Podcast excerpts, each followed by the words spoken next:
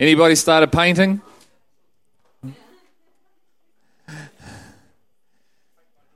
Paint by numbers, join the dots. It's a bit like that. It's one precept upon another, and if you skip, you miss part of the picture. It makes it really hard to see what the real picture is. And uh, who was here this morning? It was a wave, Awesome. Cool. So, what this is, if you weren't here this morning, this is obviously a blank canvas. And over the next two and a half months, we're going to paint on that canvas without actually touching it. And my hope is that you will see through hearing what I'm proclaiming and other people are proclaiming what this picture is because this is a picture of the finish line for you and I. This is the picture of God's macro plan for his church, which has always been since the foundations of the earth. This is not something for you as an individual, this is for something for you as a body. And part of the problem that we've bought into in the church is that we tell people that everyone has an individual purpose and plan for just you and you alone. And there is part truth to it, but it is not the whole truth. And so, what that does, it sets us up to fail. And it sets us up to not be looking at God's macro plan, his big picture. It just makes us looking for what's his picture for me. Me as an individual. And what that does, it creates a spirit of independence in God's people who are supposed to be interdependent on one another. Because the Bible is very clear I need you and you need me. The Bible is explicitly clear on giftings that God has given the church and they work together to form his body and he is the head of that body.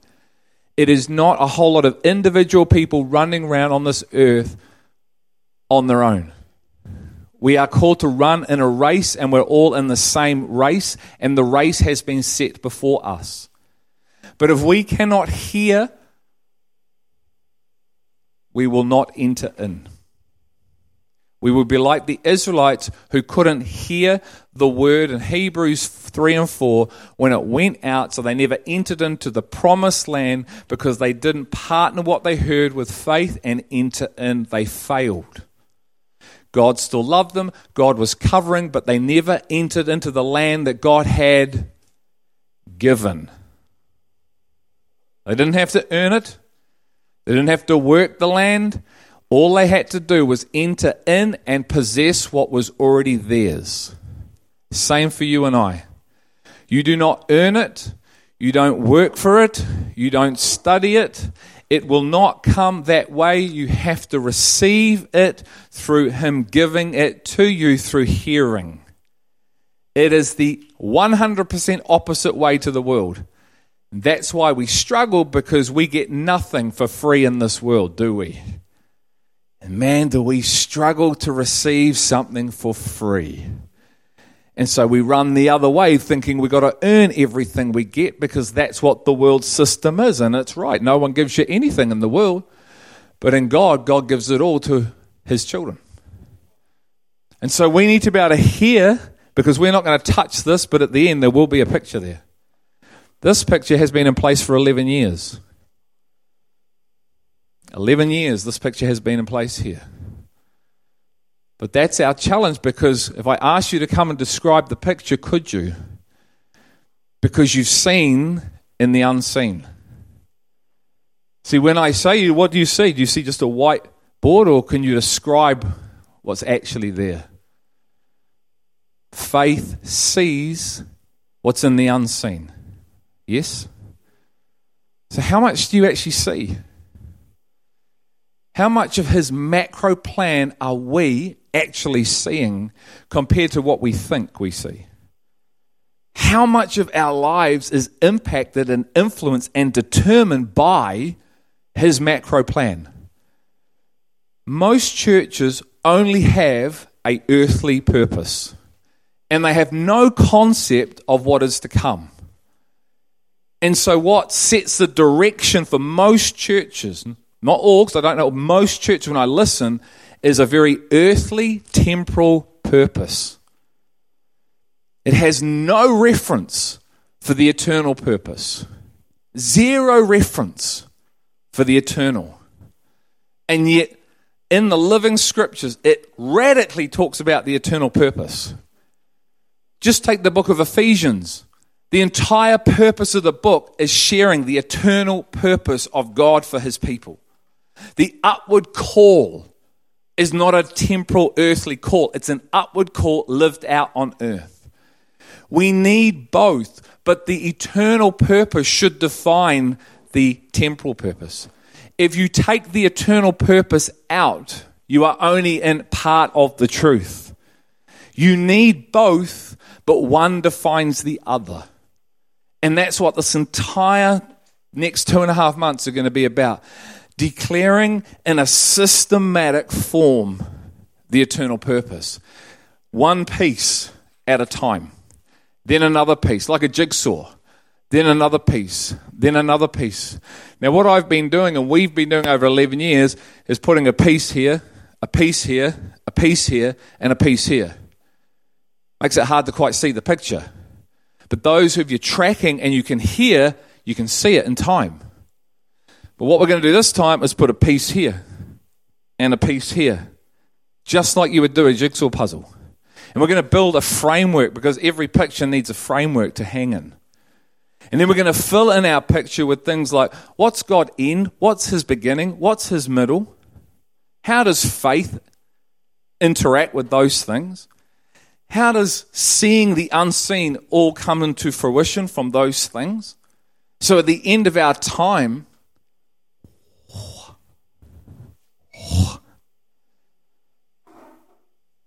put my little life down and lay hold of something that is eternal, something that trumps this.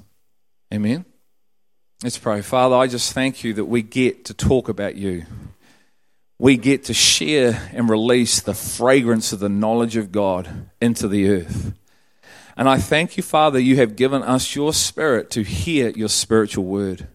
You've given us your Holy Spirit to discern and to reveal and teach and engrave in us your spiritual word, to renew our minds, that we would know what your will is. We wouldn't even just know it, Lord, we'd be proving it with our lives. That's what you say.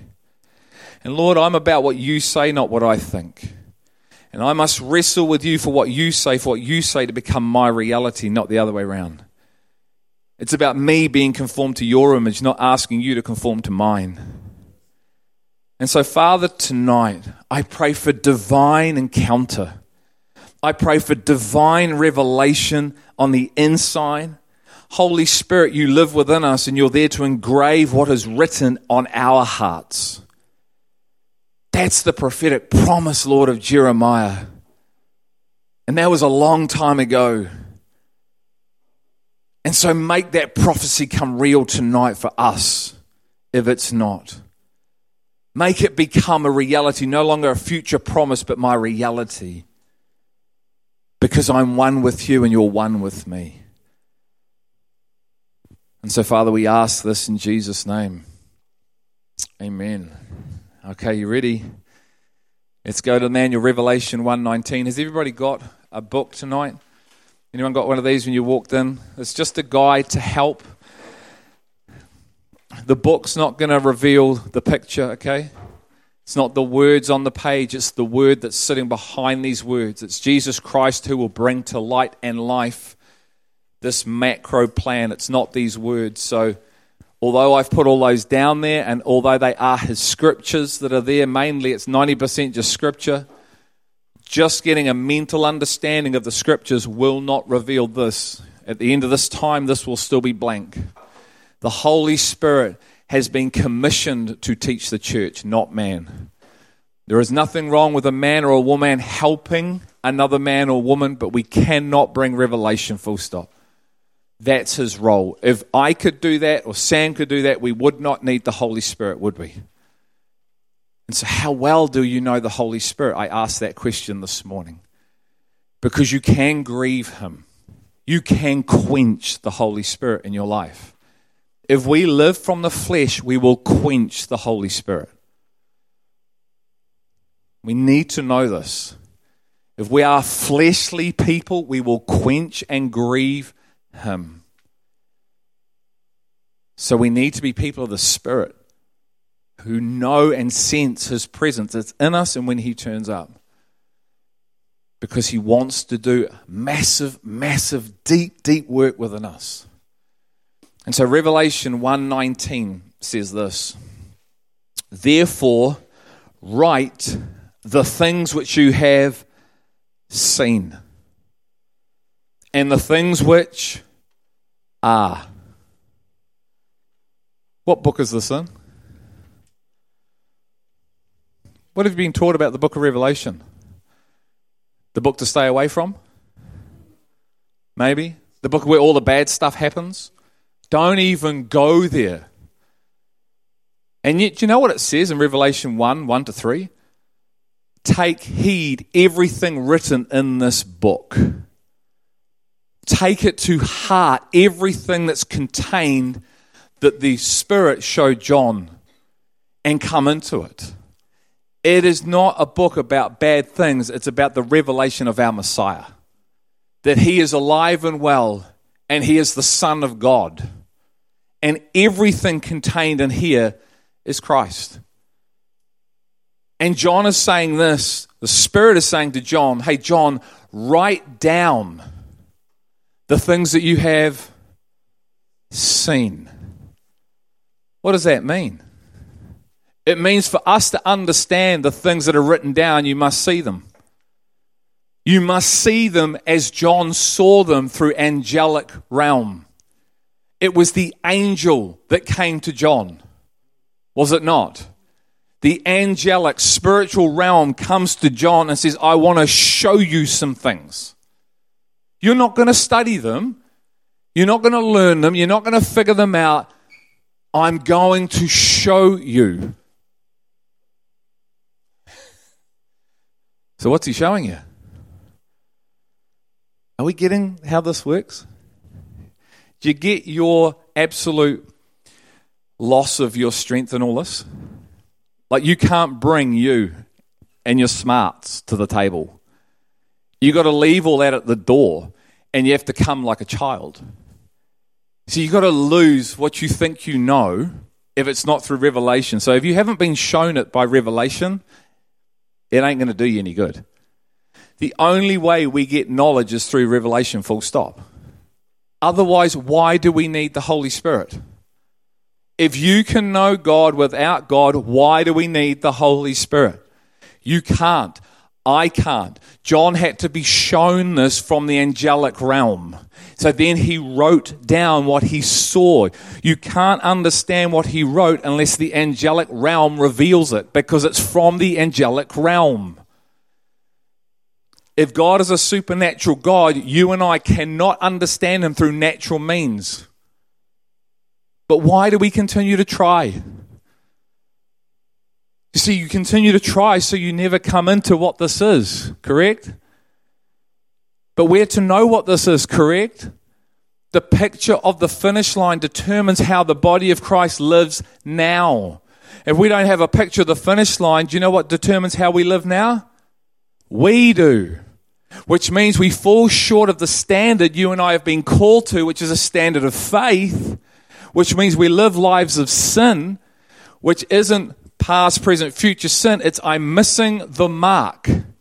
I'm missing the standard called faith that Jesus died and rose again that I could live from. Because I've been called to see everything in the eternal. Yes? Can you hear the seriousness of this? We have to hear the absolute seriousness that if I don't live by faith, I'm living by sin.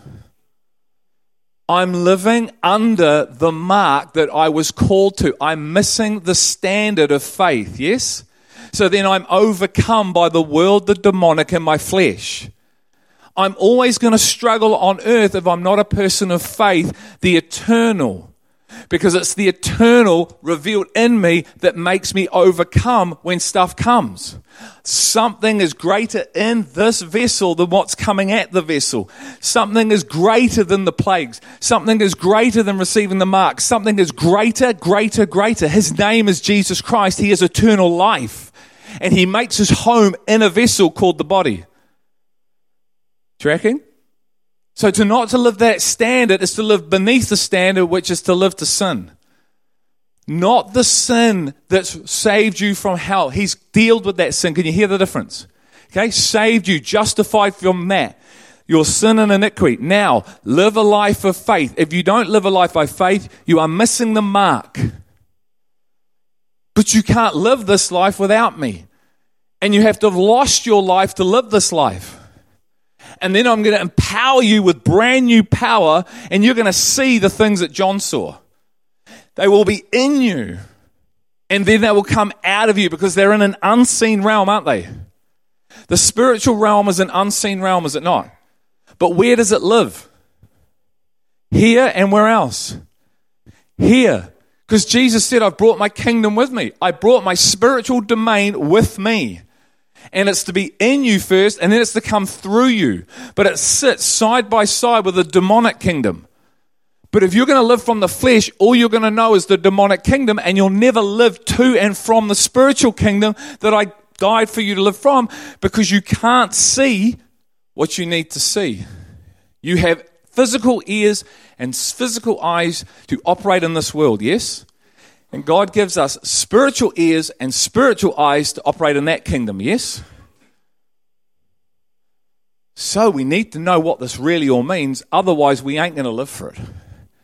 And this, which is to be your known reality, will always be a mystery. The mystery is to be revealed, correct? I have granted my people to know the kingdom mysteries. Matthew 13, yes? So to not know the mysteries, and you're granted to know the mysteries, is a little bit of a problem if you want to live as a disciple of Jesus Christ, yes?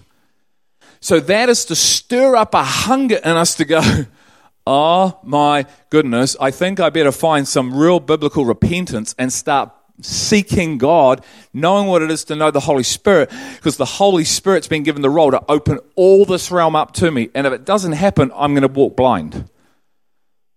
I'll be part of a church family, I'll do some things, but at the end of the day, it's me in control.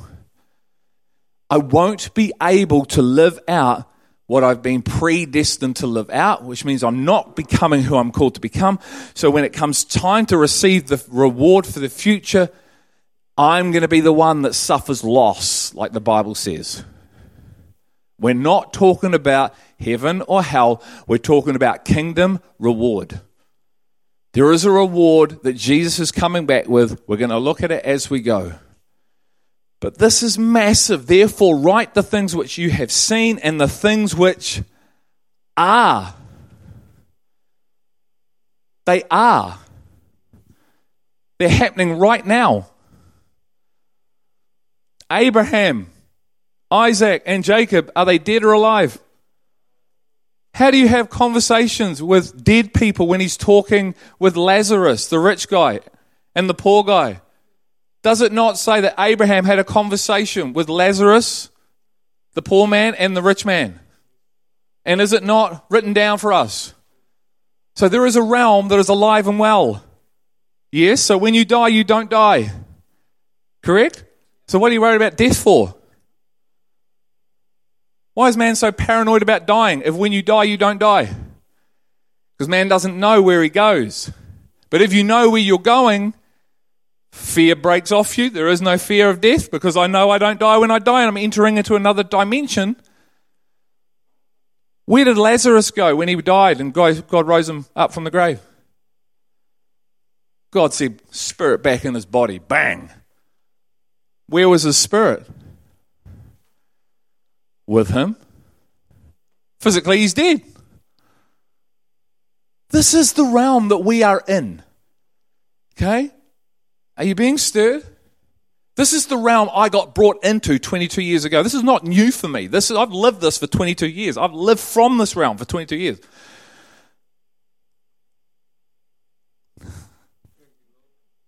Thanks, Warren. Jesus raises people from the dead, man. Angels turn up in people's lives and say hi. Angels talk to us. Do you know that we are called to be gods? Little g with an S. We are called to reign on this earth now and the future. This is the inheritance for the church, and yet we've thrown it out because no one that I've met understands it. I asked question after question after question when God started to show me this to men that we all know, and none of them could give me any answers. Just said, Oh, I've never looked at it, son. I'm a young disciple seeking who the Holy Spirit is starting to show things to, and no one who's more mature than me can help because they're not looking at it either. Because you can't get your mind around it, so let's not look at it. But it's in the book. It's for me. Oh, well, who cares? Let's just continue as we always have so we can control that. No, no, not on me, what my watch. No. See, I upset people because I go, no. I've got a conviction which is far greater. It says, no, man, no, no, no, no, no. I'm not settling. I'm not settling for nothing. If he says it, we can have it. But it comes with a challenge because only the Holy Spirit can reveal. James says, Do you not know that the scripture speaks to purpose? James 4 4 to 5. Do you not know that the words of God speak to the purpose of God? So, what is the purpose of God? And within that passage, he talks about being friends with the world. And he's talking to the church, he's not talking to lost people. So he's warning the church hey, friendship with the world is adultery. What is the purpose of this? What does it point to? Do we know? Not in a mental capacity, in a living, revealed capacity that's changing the way we live. It says, if you don't know what's in here, you may be a friend of the world. You may not think you are because you prayed a prayer, but do you live as one who is in the world? Do you love yourself like a world does? Isn't that worldly? Do you live for yourself and not for me and my purpose? Isn't that worldly? So then to say what? I'm not of the world, but I live as the world is what? I'm confused. That's what I am. He says, Do you not know that the Holy Spirit is to dwell in you and to make his home in you? Do you think if the Holy Spirit dwells in you to a measure that's overflowing, that you can love you? There's no way you're going to love you. If the Spirit of God lives in you and dwells in you and has made his home in you where you are no longer there, there's no way you can love you and anyone like, sorry, there's no way you can be in love with you in a negative capacity. You will not love another more than God because the Spirit dwells in you. And so the challenge is we need to come into that reality and not just say yes and amen to something that's not really true. We're great at doing that. We are the experts at saying yes in principle, but in personhood, not be able to live it out. And God's like going, No, I didn't die for you to live out a principle. I died for you to live out a person. I died so you would experience me, that you would encounter me through my power, and so you could actually live out what I say. Do you want that? See, that's all I've known. That's how I entered into this. Absolute encounter, boom, shift, move. Whoa, what was that? Hi, I'm Jesus Christ, and I just entered into you and you entered into me. And so you live from this dimension, not towards it. So James is warning the church. He says, friendship with the world is adultery. Do you know you and I can live as adulteresses? I'm talking spiritually. Do you know that? Do you know you can be a spiritual, adulteress unto Christ? But do you know why? Do you know why you're an adulteress? Do you know the covenant that you're in? See, when you know the covenant that you're in through revelation and the context for the covenant, everything moves, everything shifts.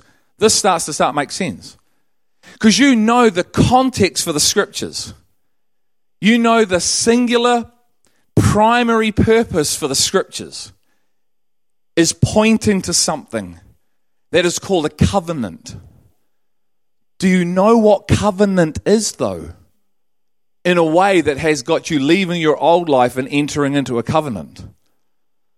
Not just saying yes, but not living to the covenant. So the context for the scriptures is a marriage covenant.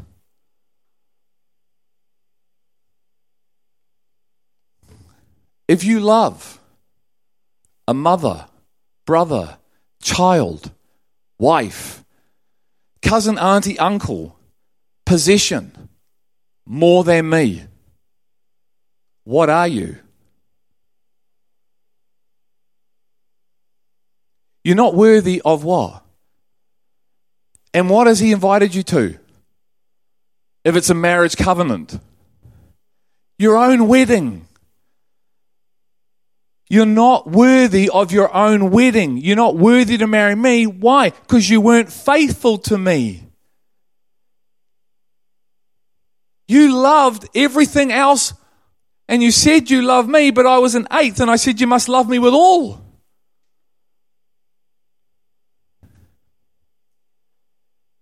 The thing is, he's covering your adulterousness and mine. This is how amazing he is. He's covering us while we have other lovers.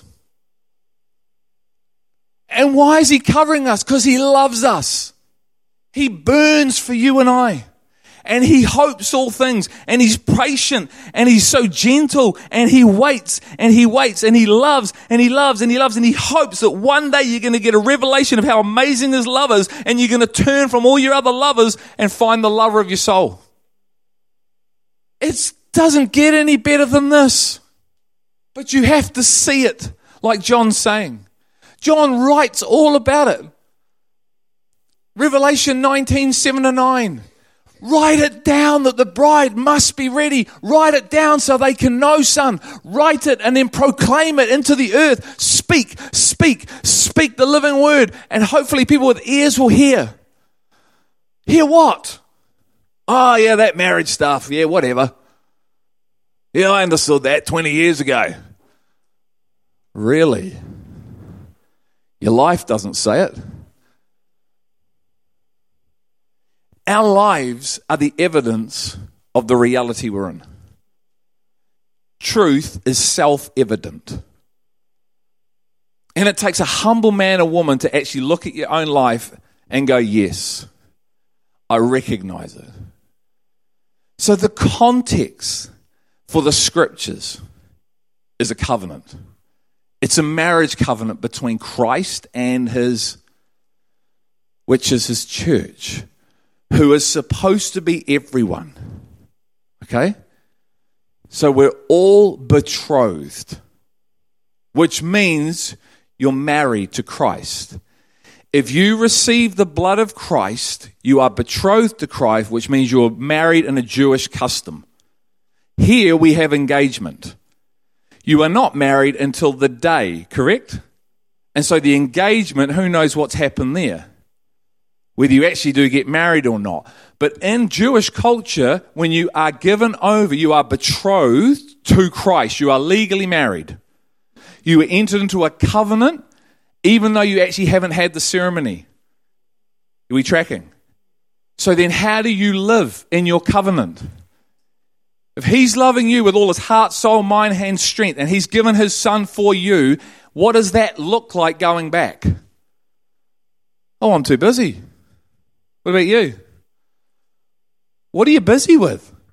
All my other lovers, which is really me. Because I'm actually in love with me and not in the way I'm supposed to be loving me. I love me more than you because I still live. Jesus has not come in and separated me from me. I still live. I've incorporated in my life, but He's not my life. He's not the source of my life. I am. So I still love me. And I still determine how this will all go. And He's covering us in that state, hoping that our eyes are going to be opened and you'll see your true state and then turn and run. You see, the mistake the rich young ruler made, he ran to Christ, didn't get what he wanted, and ran away. The woman at the well, bless her, Christ ran to her, had a discussion, and she didn't run away when he tried to pinpoint what the thing was in her heart. The context is all around a marriage right there in front of you, but have you seen that before? And so we have to know without any shadow of a doubt through revelation the context for every scripture you read, this points to the marriage covenant between Christ and the church. Paul said in Ephesians 5 32, it's the great mystery. It's a mystery that needs to be revealed because it's concealed from you. You can mentally know about it, but you need a revelation of it for you to start living and put down everything and just wholeheartedly run abandoned into his arms. Yes? Isn't that the disciples after their crushing? Do you read about men and women in here who are wholeheartedly abandoned unto death? Why? What makes you live like that? What makes you put Christ and his family over your own wife and children? What is in a person that chooses that over that? What is in a man or a woman that chooses the spiritual over the physical every time? Who is it? It's certainly not coming out of your flesh. It's coming out of the one in you. Because the one in you is revealing something in you, and you start seeing why you were called. You really start to see the purpose of God that's been predestined before the foundations of the earth because the Holy Spirit is the one who's showing you. Because you understand it's all concealed in here, but you can't enter into it without Him. So don't even try. The problem is, man does. And there are plenty of places that you and I can go and hear a flesh word that we think is the Spirit. And it'll tickle your mind and you'll understand it in your mind. But it won't do anything apart from puff you up. We need to seal the fact that you and I cannot know God without the Holy Spirit. It's the design so we don't hoodwink ourselves. He's protected us from ourselves and He's made it impossible for us to know Him without Him. That's how smart He is because He knows we're going to try. Yes? He knows that you're going to try to get to know Him without Him. Why? Because it takes too long. I can't. This is what we get, get inside of it. We used to have to have a passion for what you can't do. Do you have a passion for what you can't do? Because you realize you can't do it? See, until you've actually fallen over and broken into pieces, you're still trying. But that's not how you're ever going to get. Your picture will remain blank. So it's the way of heaven that we have to come in, yeah? We shared about that, a little bit that this morning. So there is a context for the scriptures, and it is foretold. I just want to read you some passages that aren't in your notes, but you may want to write these down in Acts. And the only reason I'm sharing these is to show you that everything is foretold. So, Acts 1, verses 16. Acts 1 16 says this Brethren, the scripture had to be fulfilled, which the Holy Spirit foretold by the mouth of David concerning Judas. So the scriptures point to a purpose that is already established. And it got established before the foundations of the earth, okay? So, David is speaking via the Holy Spirit concerning Judas. Did David live in the same time frame as Judas? No. So how does David see that? And then speak of it? Because he's a man of faith. Do you know the future is foretold? You can know the future in God. Everything in God you can know. He says, I tell you in advance so you can believe. Hey, I'm going to die. It's okay, I'm going to rise again in three days. Do you believe? Nah. So he died, rose again. Where were they? Having a pity party. Where should they have been? in Galilee waiting for him where he was going to go. Why weren't they there? Did someone say something? Did he say something? Oh, he said something about rising, but well, I don't know what that meant. Are we always hearing after the event? Are you ever hearing? Is it going out and you're not hearing anything? And so time, tick, tick, tick, tick, tick. God is outside of time, we are not. I only have a certain amount of time while I'm here to come into this, correct? And then there's going to be a judgment for how I lived. The challenge for the disciples is they were always hearing after the event. Even then, they didn't even hear it and didn't believe it when it came to them. So the woman runs from the tomb. Guys, guys, I've seen the Messiah. He's risen again. Yeah, I don't think so. What do you know, woman? We're the apostles. Nah. And it says they didn't believe. And Jesus comes into the room and he rebukes them. You don't want to be rebuked by Christ, do you? He does it from love, so it's all good. Do you need to get rebuked by Jesus himself to hear? Do you literally need a visitation from heaven in your face so you can actually start to wake up to what's actually going out because you couldn't hear it? Do you know the reality is most of us do? Until it knocks on your door. Knock, knock, knock. I knock on the door of your heart. Revelation 3 to the Laodicean church who think they are somewhere they're not. And he stands and he knocks. Anyone going to let me in? Man, that's annoying, that knock. I wish it would go away. Okay. Okay. I heard. I will. You grieve me. You quench me. I will but I'll come back. My goodness, is that the Avon lady again? What? Is it Tupperware, eh, Cass? Open the door. This is our challenge. It always has been the challenge. We are a very awesome group of people who have gone before us, and there will be more coming after us. We're called the human race. And God has selected people, and you can know it because the scripture is foretelling it. Listen to Acts 2 22 to 23. Acts 2 22. Men of Israel, this is after Jesus, uh, sorry, Peter's been baptized in the fire and the power of the Holy Spirit. Men of Israel, listen to these words. Jesus the Nazarene, a man attested to you by God with miracles and wonders and signs, which God performed through him in your midst, just as you yourselves know. This man, delivered over by the predetermined plan and foreknowledge of God. Before it was, it was. What does this mean, Greg? It means God is working out his finished plan. Are you aware that the plan is set in motion? See, there's a race set before us.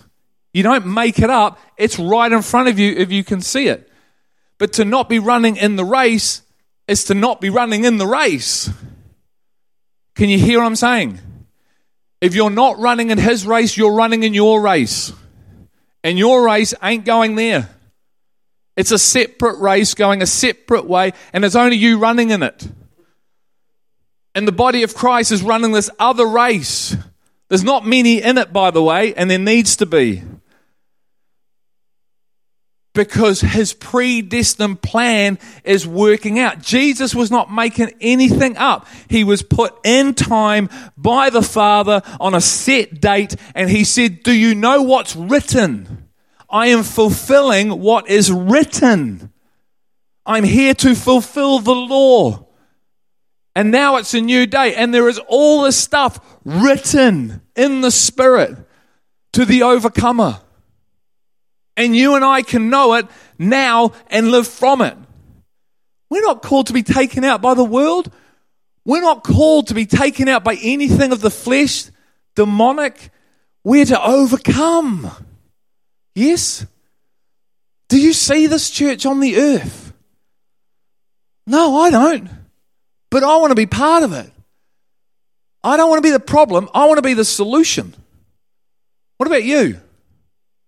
Do you want to be the solution or the problem? Me too. I don't want to have to complain about stuff. I want to be the solution to the stuff. You know, the church, the church, the church, the church. Well, do you know who the church is? It's us. You're begging yourself. No, I'm not. Oh, no, you are. You're begging your brothers and sisters. It's easy to do, isn't it? It ain't easy to live this stuff, is it? So he's foretelling the last one, Acts 4 27 to 28. These are just three. The whole thing is riddled with them. Acts 4:27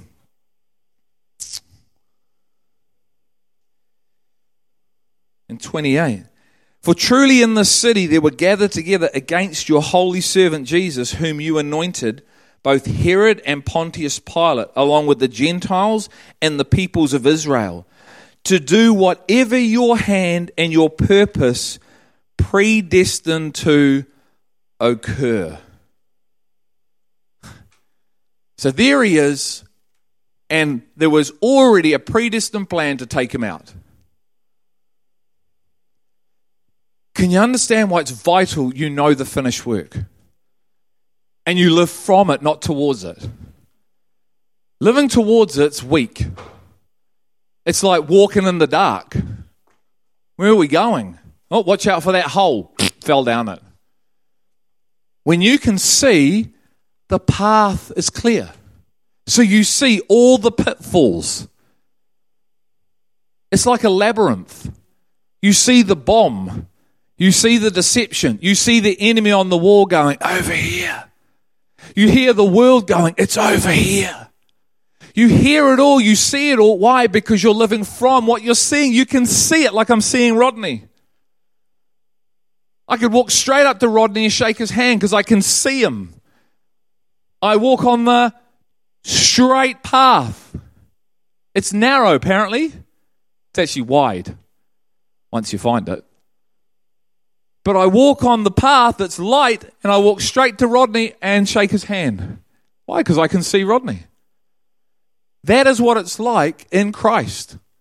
As we grow in Christ, we see everything in here. Not because you can, but the Holy Spirit's revealing it to you. And so now you start to paint. And when you paint, others can see it, but it's unseen. They can see it in the natural, but they have to see it in the unseen like you've seen it in the unseen. If you try and take your P's and Q's from the natural, you've already gone backwards. If you're just trying to copy someone else, you've already gone backwards. You and I have to see what the person sees. You can't copy their external. You can't copy, it's an imitate me from seeing what I saw, hearing what I heard.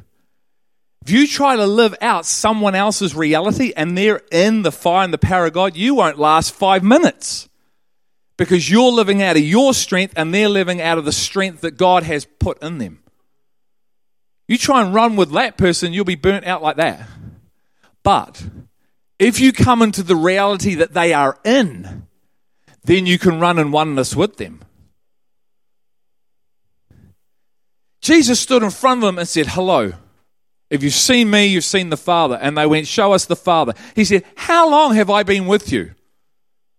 How long have I been with you? And you still don't. Right, let's put it into this context. How long have we been one another and you still don't know one another? Not physically, spiritually. Do you know the gift on my life?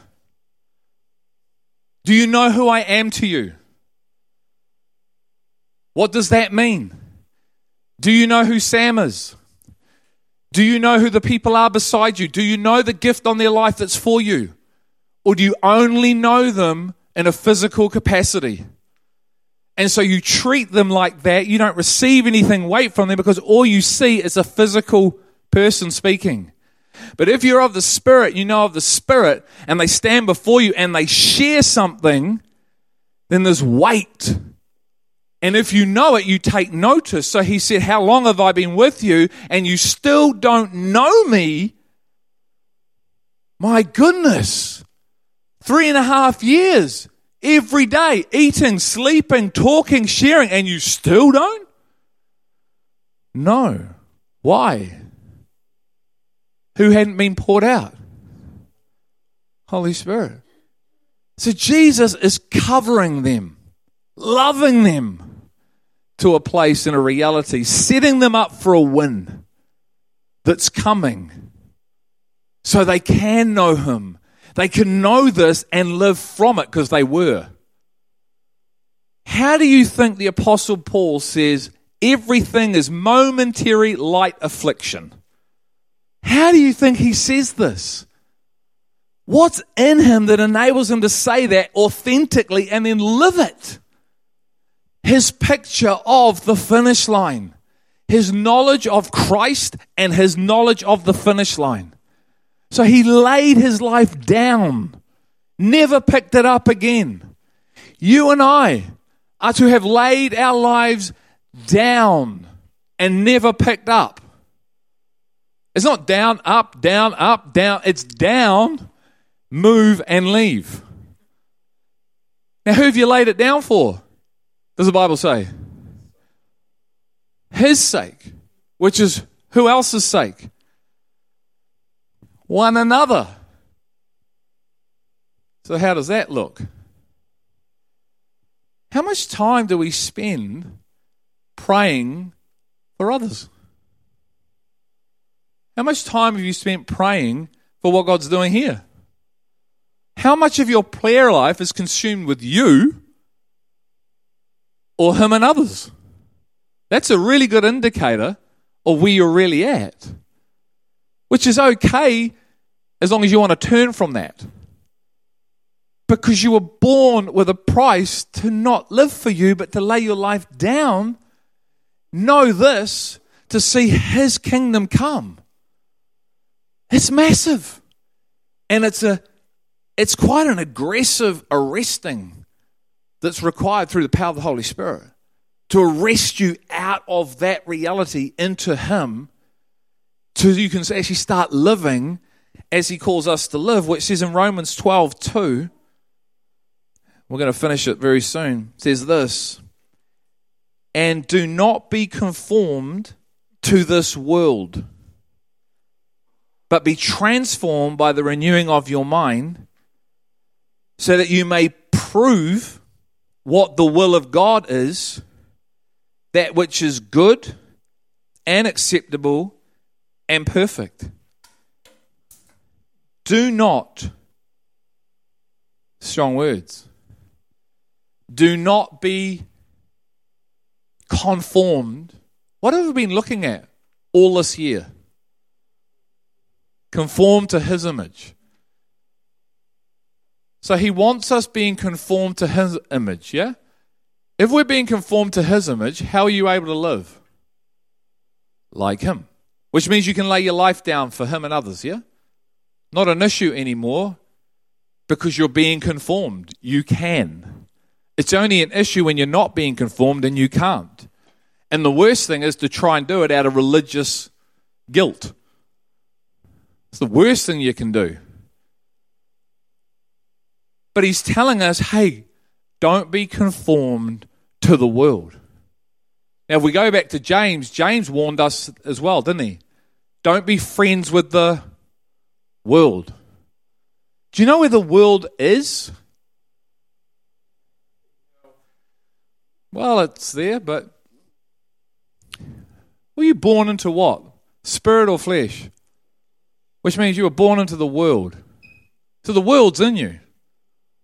The only reason that exists is because it's in here and it gets expressed because out of the heart the mouth speaks and out of man's heart he'll live his life the way he's determined to live so the world is in you you were the world you were it are it got you because you don't start in Him. Can we agree with that? And He comes in. Now you have flesh and spirit in you, whereas you just had flesh. So now the real battle is what? Spirit over flesh. And the Bible says they're in opposition to one another, correct? Right. So if flesh lives and dominates you, are you not living from the world? Which means you're not living in Christ, correct? So what are you going to demonstrate if you're living from the flesh? A fleshly life. Are you any different to the lost? You are different in the fact that you're covered, but you can't live out what He's called you to live out because you're actually in flesh, not in spirit. And that's a real problem. And we're being covered so we can sort it out with Him. Why? So then we can live the life we've been called for. It's not a bad day. It's a great day because you've been called for greatness, called for royalty, called to know all these things and live above the earth. That's why he died. That's why he gave you life. And it was in him before you were even in your mum and dad. But he warns us, he says, guys, do not be conformed to the world. You are in it. It is in you. So you know it. It will trigger you. It'll draw you in. You have a nemesis. He's going to lie to you. He's going to use the world. He'll even use my word to trick you. So if you're being conformed to the world and not to Christ, you are a sitting duck. And you will have no capacity to enter into true spiritual life, even though you're covered. But that is not why He gave us life. So, like I said this morning, there is a death that's required. There is a loss of one's life and a gaining of one's life. So then he can go to work and start renewing my mind to Him. I'm no longer being conformed to the world. I'm being conformed into His image being transformed by the renewing of my mind, which is via what? My ability or the Spirit? The Spirit, so then I have the mind of who? Okay, so if I have the mind of Christ, I'm not having any negative thoughts, correct? Does Christ have any negative thought that he beats himself over? No. So if I'm being conformed to Christ, in the image of Christ and he's renewing my mind via the Spirit, I have his mind. If I have his mind, do you think I see this? Do you think Christ sees this? Do you think he lived from that? Do you think he had a joy set before him that enabled him to go to the cross? Do you know you too you can too? This is good news, eh?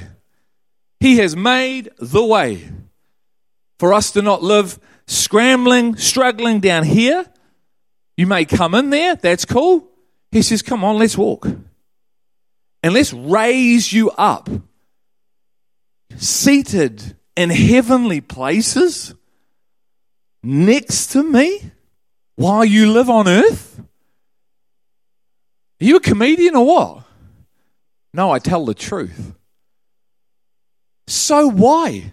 Well, he tells you so that you may prove Oh, that sounds like a performance. Well, take it up with God because He said you're supposed to be proving something. Your life is to be the evidence of Christ in you. My life is to be the evidence of my knowing of God. I have been selected to be a representation and a reflection of Jesus Christ on this earth. So have you. And we are to know this without a shadow of a doubt and entering into this stuff. Because it's the thing that empowers us to be set free from this earth and the lust of the earth and no longer be a friend of the earth. Because I'm living and my life proves the will of God, which it tells me is good and acceptable and perfect. And it is for every single one of us. It's not what's my will, what's your will, what's your will, what's your will. That's what we've taught when our minds aren't renewed. See what happens when your mind doesn't get renewed by the Spirit and you try to enter into life through man's wisdom? You come up with a false gospel. And it's everywhere. Not intentionally, but it is everywhere. Can you hear it? Can you hear the difference between the false and the real? It doesn't sound, it sounds the same. Okay? It sounds the same. It uses this, it quotes this. The enemy comes like an angel of light. The opposite is not like opposite. It's so close to the real thing. It sounds right, it's just not. It quotes the scriptures, but it's really all about self fulfillment. God's going to make your life this. God's going to make your life this. God's going to make your life this. God's going to do this, this, this, and you. Come on, let's get it. Everyone's, yeah, yeah, yeah. it's amazing. It is amazing. And there's truth to it. That's the problem. God promises us an eternal life. Your life could be hell on earth, but you've got something greater in you. People were stoned to death. Oh, he's going to give you a great life. Imagine if they're hearing that message while the stone's hitting your head. Imagine if you're Stephen. Oh, God's going to be a great life. Stone him, stone him. Whack, whack, whack. What happened to that message, man? Sorry, mate, that was the false gospel. Not doing you much good now, is it? But the true gospel had the man saying, What? Father, forgive these men who are killing me and he uttered the words of his Messiah because he was one with his Messiah. That's just one occasion. And he was not an apostle, a prophet, a big this or whatever. He was like you and I. The man lay tables for crying out loud. Put the knife and the fork there. Make sure it's all good. He didn't have this massive ministry, this massive calling. He was ordinary but he was somebody in Christ. This is who we've called to be. And then we demonstrate this will. He is demonstrating the will of God through his life right there. He is loving those his persecutors, is he not? He is forgiving his persecutors. That's the will of God. Loving like God loves. Living exactly like Jesus lived. Well, how did Jesus live? Selflessly. But we can't until there is a transaction. You and I cannot live like Christ until there is a loss of life. And the problem is, you don't want to lose you. I didn't want to lose me. So we're in a bit of a bind because the thing that we need, we can't do. And so he says, Right, now you now know you can't do, what are you going to do? Because there's something you can do. Well, I guess I can get on my knees and start crying out. Great answer. Guess I can get on my face and start fasting and start praying and coming before the throne room of heaven, wherever that is for you, because it's an open heaven, and crying out to the Lord and just cry out from your heart and say, Lord, I can't, I can't. He goes, I know, it's okay. I can, I can. But I can't, yeah, I know, I know. See, all he looks for is authenticity. All he looks for is honesty. He knows you can't. He's our Father. And while we play or say we can and can't, he just waits. He waits for us to realize we can't. And his love is covering us while he's doing all that. But his love wants to be in us. And so, like I read out this morning, so you will love Jesus Christ with an incorruptible love. That is the love of the covenant to which he's loved you. And he wants to put that in you so you can love him and yourself and others with that love which is 1 Corinthians 13 love. Amen? And this thing starts to come alive here. This is going to remain blank the whole time. I pray it will be here and here.